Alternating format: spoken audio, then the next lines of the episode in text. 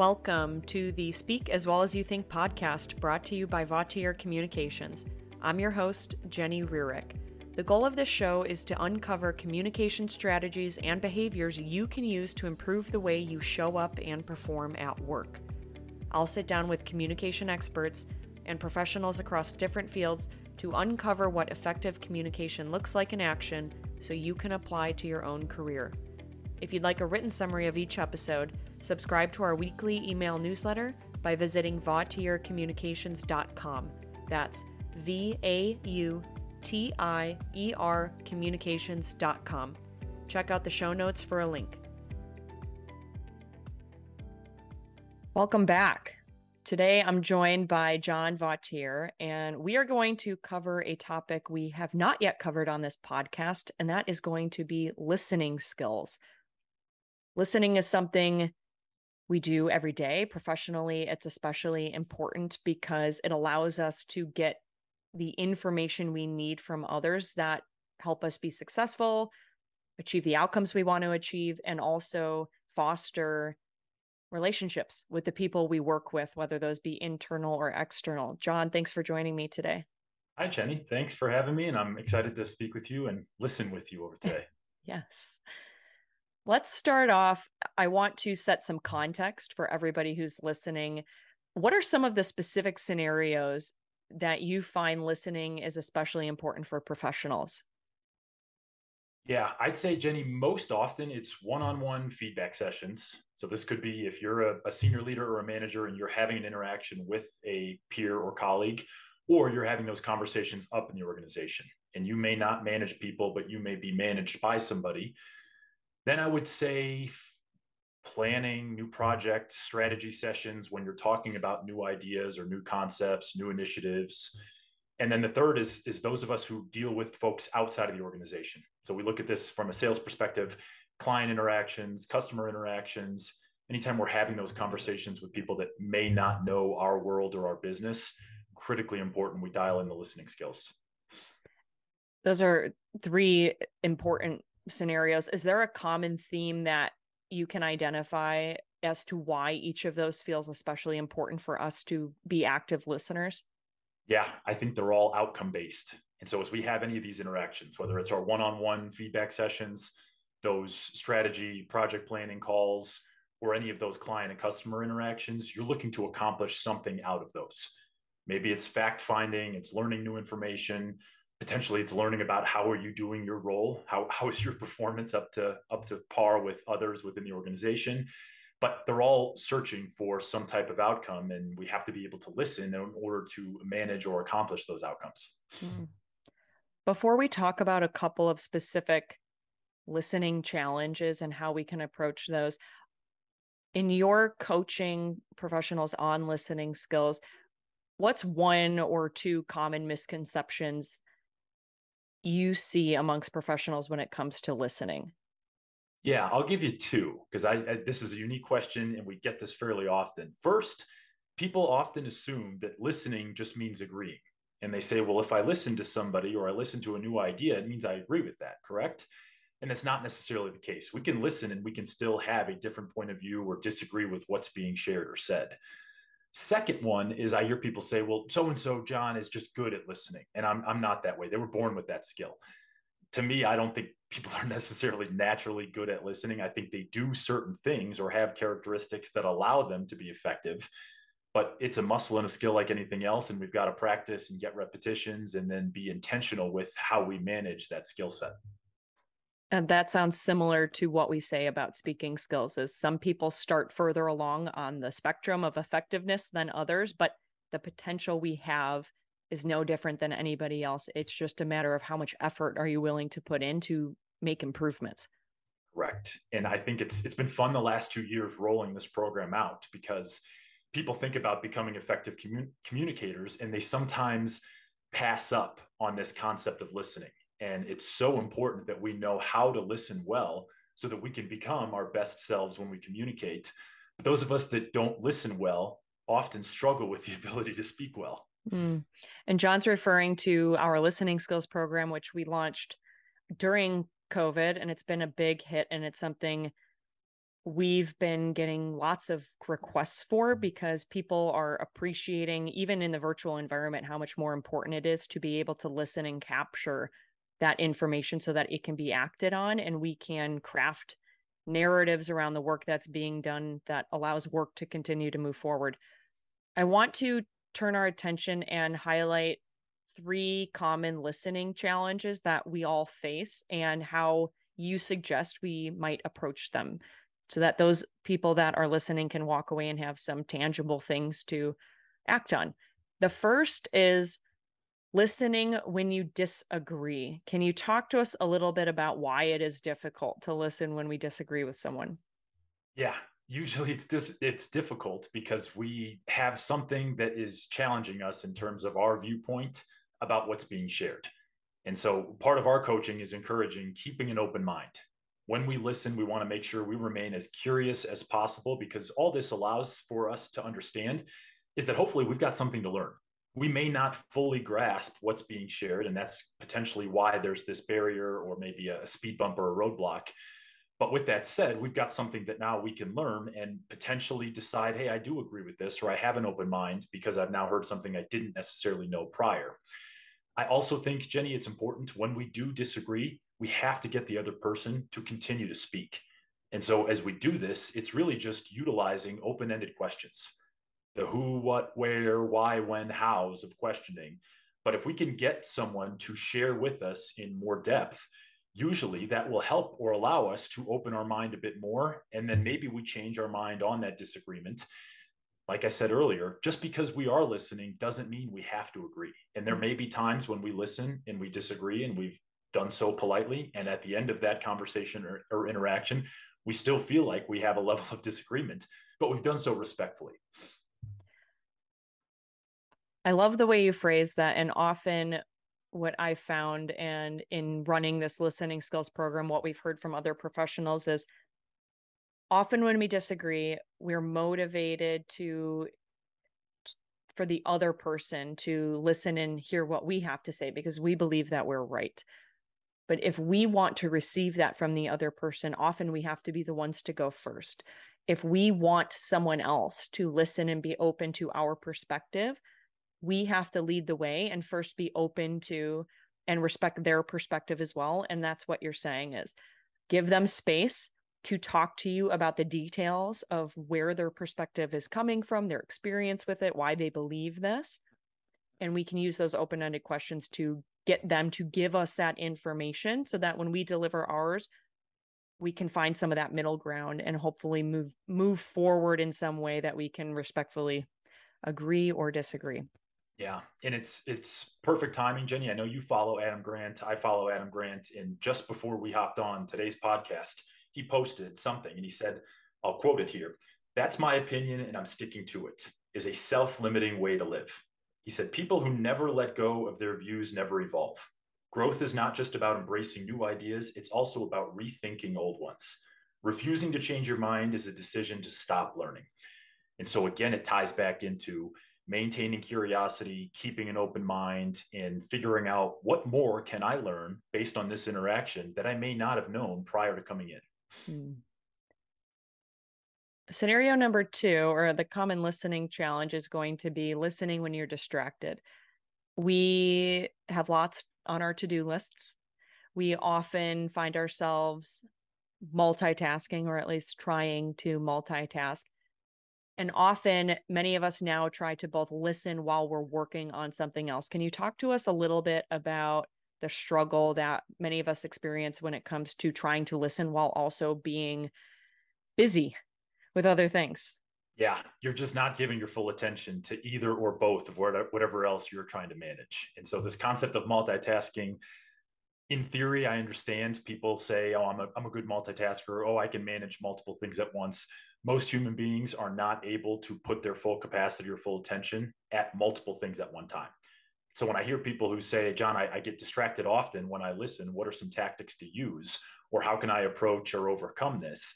I usually tell people a couple things. One, take notes.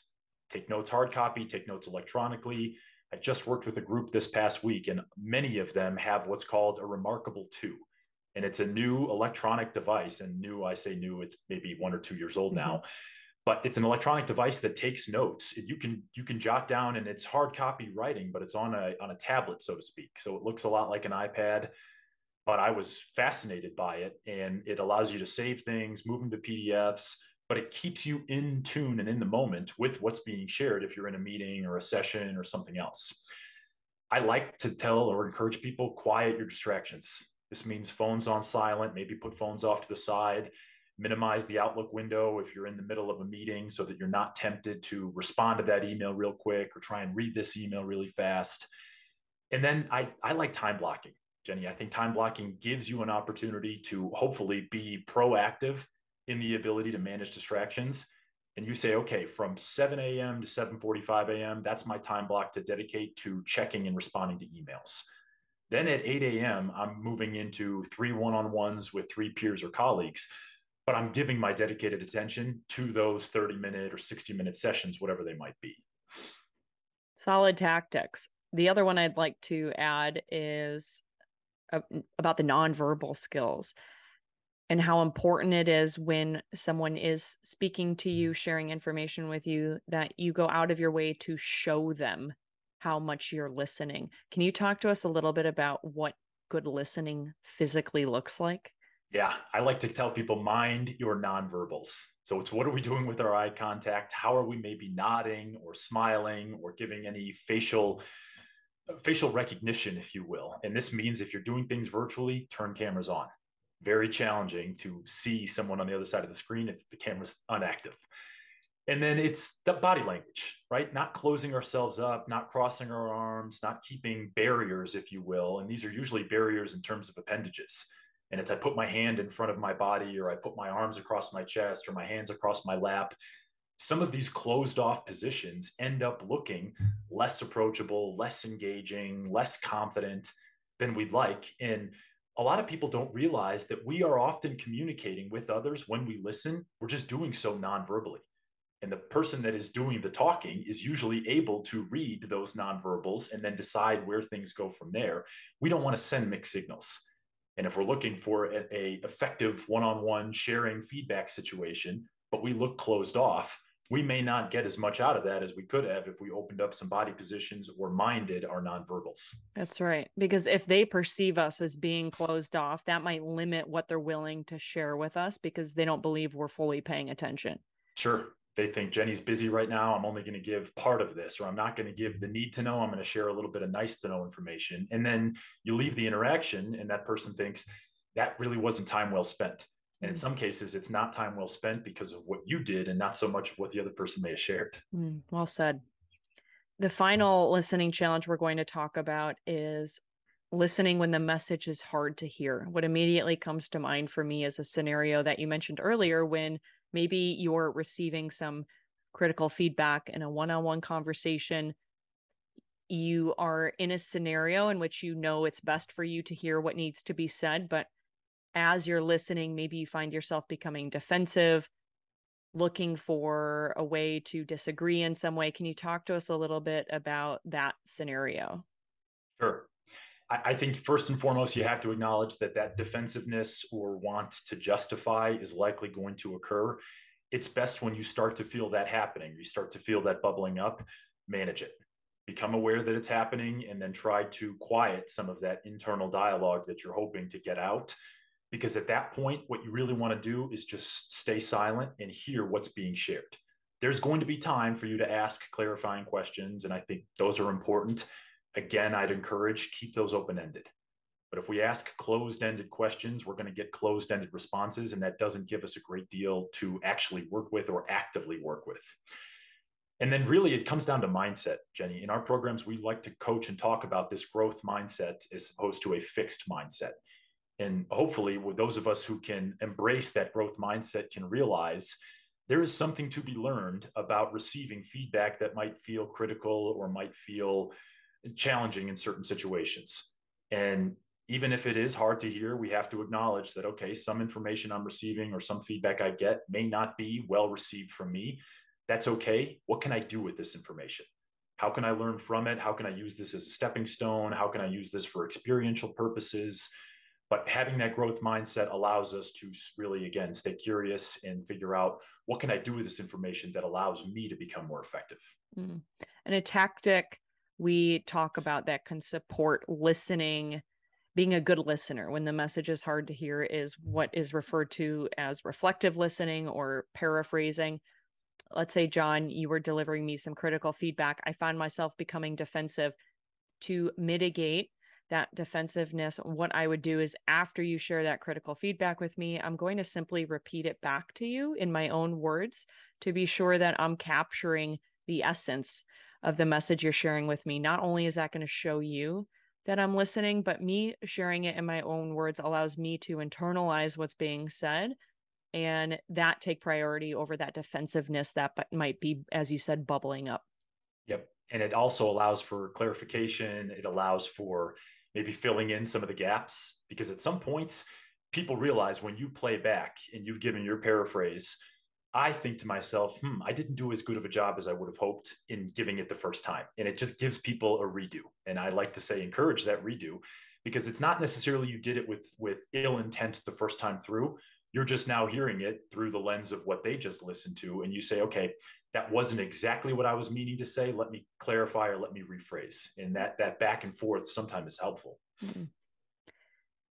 If you were going to give advice to those listening to this episode on one thing, one specific thing they can start doing today that would help them be a better listener, what would you recommend that they start doing?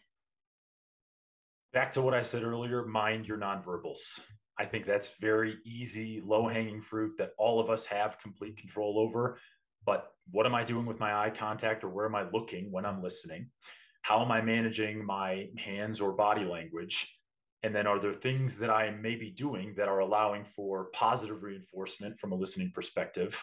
Or the things that I'm doing that I can maybe be aware of and say, okay, I'm going to avoid crossing my arms or avoid not looking at people when they're talking with me, not turning my head to them as they share information.